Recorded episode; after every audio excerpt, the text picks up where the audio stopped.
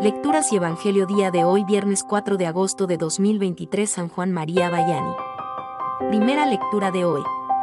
En las festividades del Señor os reuniréis en asamblea litúrgica. Lectura del libro de Levítico. El Señor habló a Moisés. Estas son las festividades del Señor, las asambleas litúrgicas que convocaréis a su debido tiempo. El día 14 del primer mes, al atardecer, es la Pascua del Señor. El día 15 del mismo mes es la fiesta de los panes ácimos, dedicada al Señor. Comeréis panes ácimos durante siete días. El primer día, os reuniréis en asamblea litúrgica, y no haréis trabajo alguno. Los siete días ofreceréis oblaciones al Señor. Al séptimo, os volveréis a reunir en asamblea litúrgica, y no haréis trabajo alguno. El Señor habló a Moisés. Di a los israelitas, cuando entréis en la tierra que yo os voy a dar, y seguéis la mies, la primera gavilla se la llevaréis al sacerdote. Este la agitará ritualmente en presencia del Señor, para que os sea aceptada. La agitará el sacerdote el día siguiente al sábado. Pasadas siete semanas completas, a contar desde el día siguiente al sábado, día en que lleváis la gavilla para la agitación ritual, hasta el día siguiente al séptimo sábado, es decir, a los 50 días, haréis una nueva ofrenda al Señor. El día 10 del séptimo mes es el día de la expiación. Os reuniréis en asamblea litúrgica, haréis penitencia y ofreceréis una oblación al Señor. El día 15 del séptimo mes comienza la fiesta de las tiendas, dedicada al Señor, y dura siete días. El día primero os reuniréis en asamblea litúrgica. No haréis trabajo alguno. Los siete días ofreceréis oblaciones al Señor. Al octavo, volveréis a reuniros en asamblea litúrgica y a ofrecer una oblación al Señor. Es día de reunión religiosa solemne. No haréis trabajo alguno. Estas son las festividades del Señor en las que os reuniréis en asamblea litúrgica, y ofreceréis al Señor oblaciones, holocaustos y ofrendas, sacrificios de comunión y libaciones, según corresponde a cada día. Palabra de Dios. Salmo responsorial de hoy, Salmo 80. Aclamad a Dios, nuestra fuerza. Acompañad, tocad los panderos, las cítaras templadas y las arpas. Tocad la trompeta por la luna nueva. Por la luna llena, que es nuestra fiesta. Porque es una ley de Israel. Un precepto del Dios de Jacob.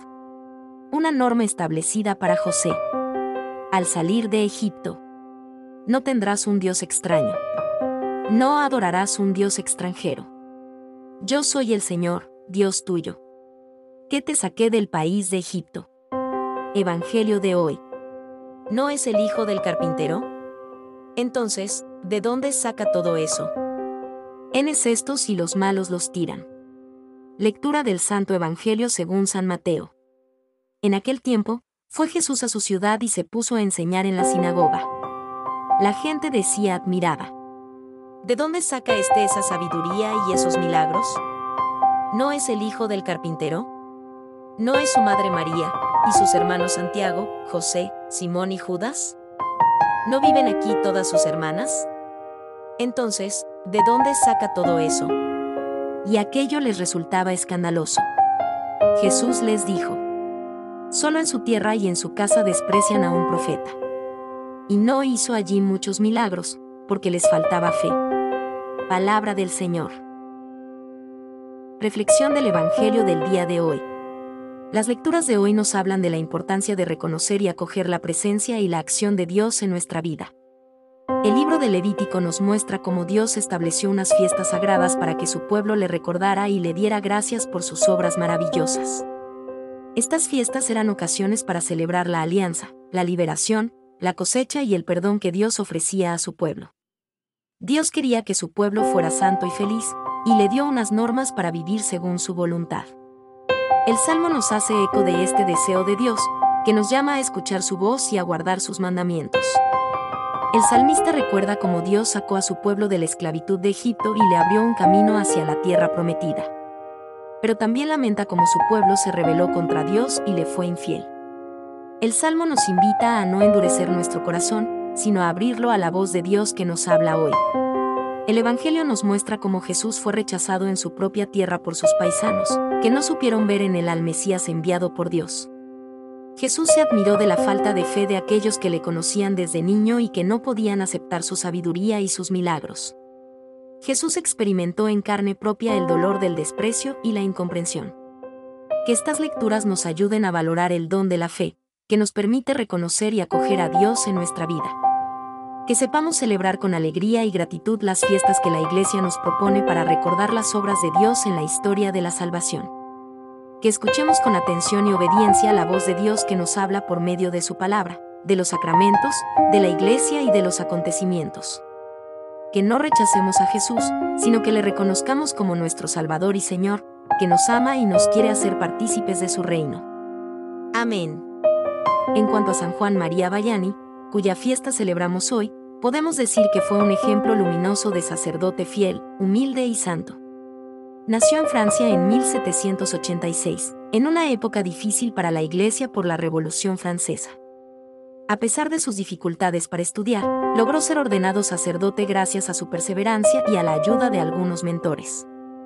Fue enviado como párroco a Ars, un pequeño pueblo donde se dedicó con todo su corazón al cuidado pastoral de sus feligreses.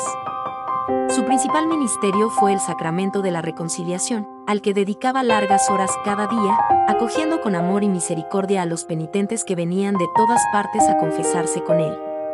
También se destacó por su predicación sencilla pero profunda, por su vida austera y penitente, por su devoción a la Eucaristía y a la Virgen María, y por su caridad hacia los pobres y los huérfanos. Murió en 1859, dejando una gran fama de santidad. Fue canonizado en 1925 y proclamado patrono de los sacerdotes en 1929. Su cuerpo incorrupto se venera en el santuario de Ars, que recibe cada año a miles de peregrinos. San Juan María Bayani es un modelo para todos los sacerdotes, que están llamados a ser pastores según el corazón de Cristo, entregando su vida al servicio de la Iglesia y de las almas. También es un intercesor para todos los fieles, que podemos recurrir a Él para pedir su ayuda y su protección.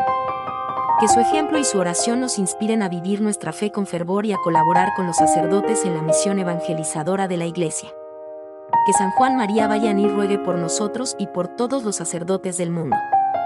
Amén. Si has llegado hasta acá es porque te ha gustado nuestro contenido. Para nosotros es muy importante que te suscribas en nuestro canal, ya sea en el podcast, en el canal de YouTube o en las diferentes plataformas, esto le dará buenas señales a los algoritmos y nos ayudará a llegar a muchas más personas. Si estás en YouTube, activa las notificaciones de esta manera YouTube te avisará cada vez que publiquemos contenido nuevo. Déjanos en los comentarios cualquier recomendación o sugerencia y comparte con tus amigos. De esta manera serás junto a nosotros un evangelizador, misionero digital. Desde el equipo de Camino y Oración te deseamos miles de bendiciones. Recuerda sonreír. Dios te bendiga.